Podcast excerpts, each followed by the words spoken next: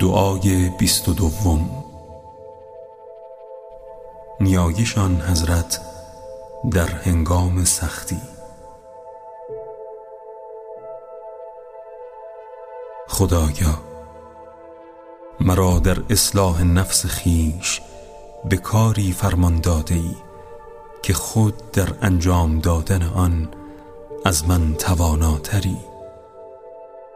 و قدرت تو بر آن کار و بر من از قدرت من افزونتر است. پس مرا چنان نیرویی ده که با آن به کاری مشغول شوم که تو را از من خشنود می سازد. و خشنودی خود را در حال تندرستی نه در گرفتاری و سختی از من بخواه. خدایا مرا طاقت رنج نباشد و بر بلا شکیبایی نتوانم و تا به تحمل درویشی ندارم. پس روزیم را از من مگیر و مرا به آفریدگانت وا مگذار تو خود حاجتم را برآور و خود مرا کفایت کن. به چشم رحمت خود نگاهم کن و در همه کارها مرا مدد فرما. که اگر مرا به خود واگذاری در کار خود فرو مانم و به آنچه مسلحت من در آن است نپردازم.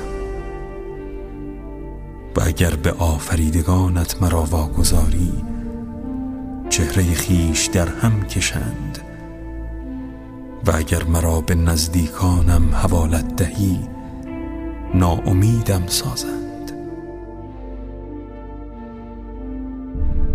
و اگر چیزی بخشند اندک و بی خیر باشد. و بسیار بر من منت نهند و مرا سرزنش ها کنند. پس خدایا به فضل خود مرا توانگر ساز و به عظمت خود مرا بلند مرتبه گردان و به توانمندی خود مرا گشاد دستی عنایت کن و با آنچه نزد توست بینیازم فرما.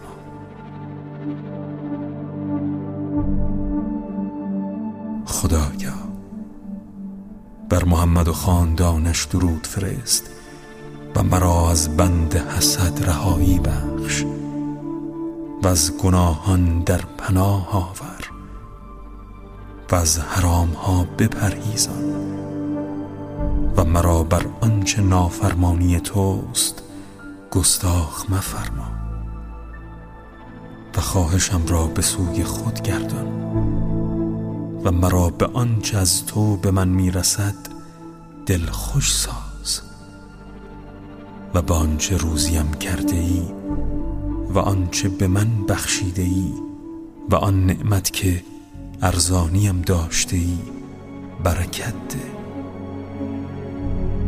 و مرا در هر حالی در امان دار و از نافرمانی نگاه دار و از چشم بد بپوشان و از دست دشمنان دور ساز و در پناه خیش آور و ایمن گردان.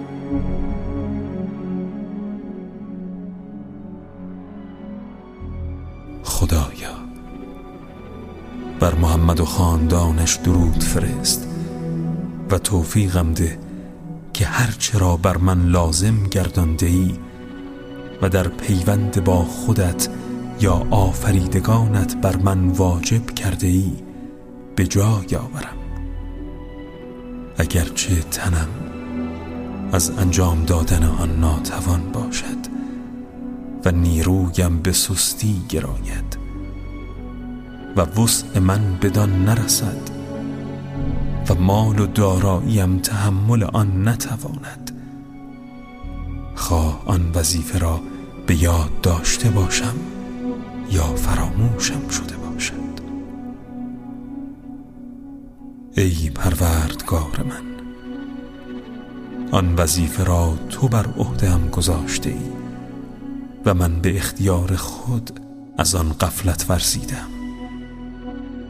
اینک تو آن را از جانب من از بخشش بی پایان و احسان فراوان خیش ادا فرما که تو بس نیاز و بخشنده ای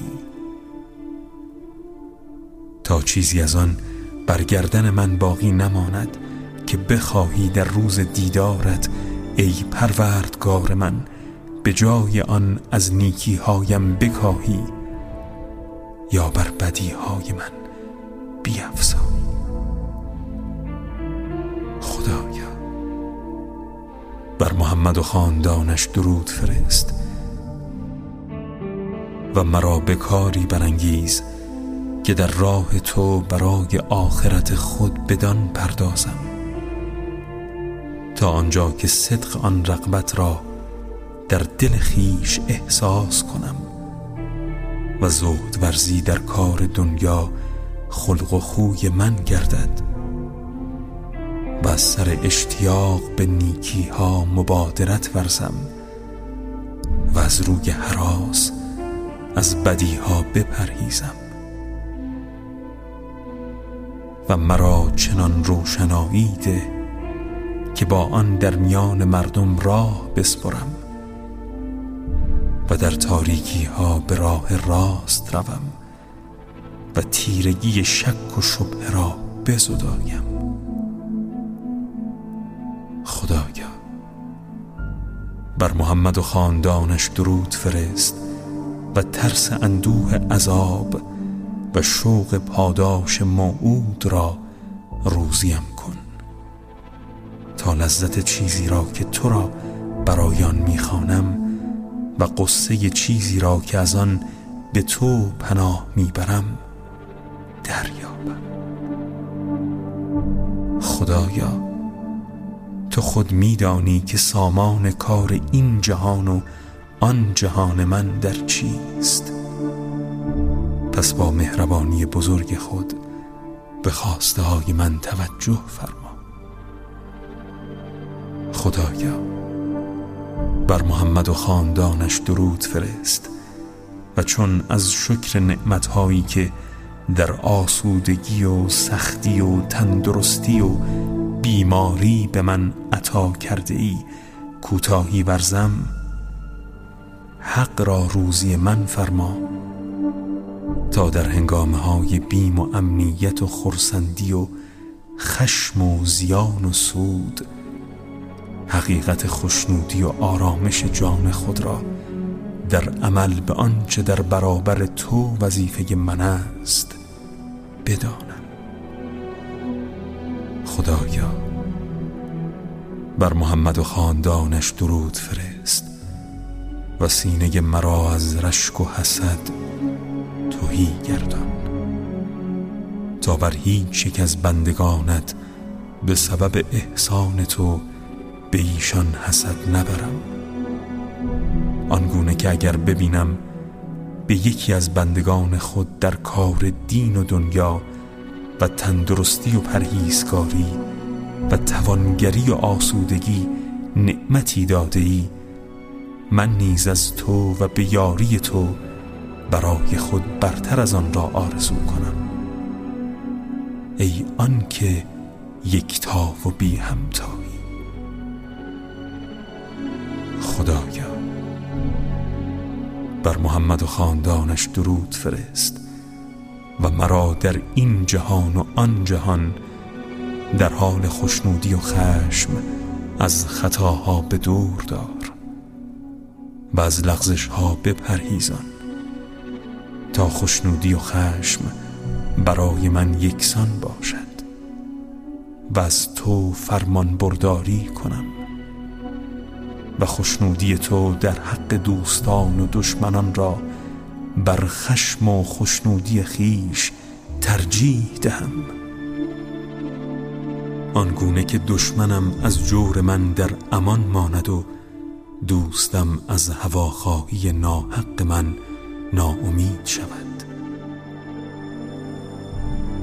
و مرا از کسانی قرار ده که هنگام آسودگی تو را مخلصانه می‌خوانند. آنسان که بیچارگانت هنگام درماندگی. آری تو ستوده و بزرگواری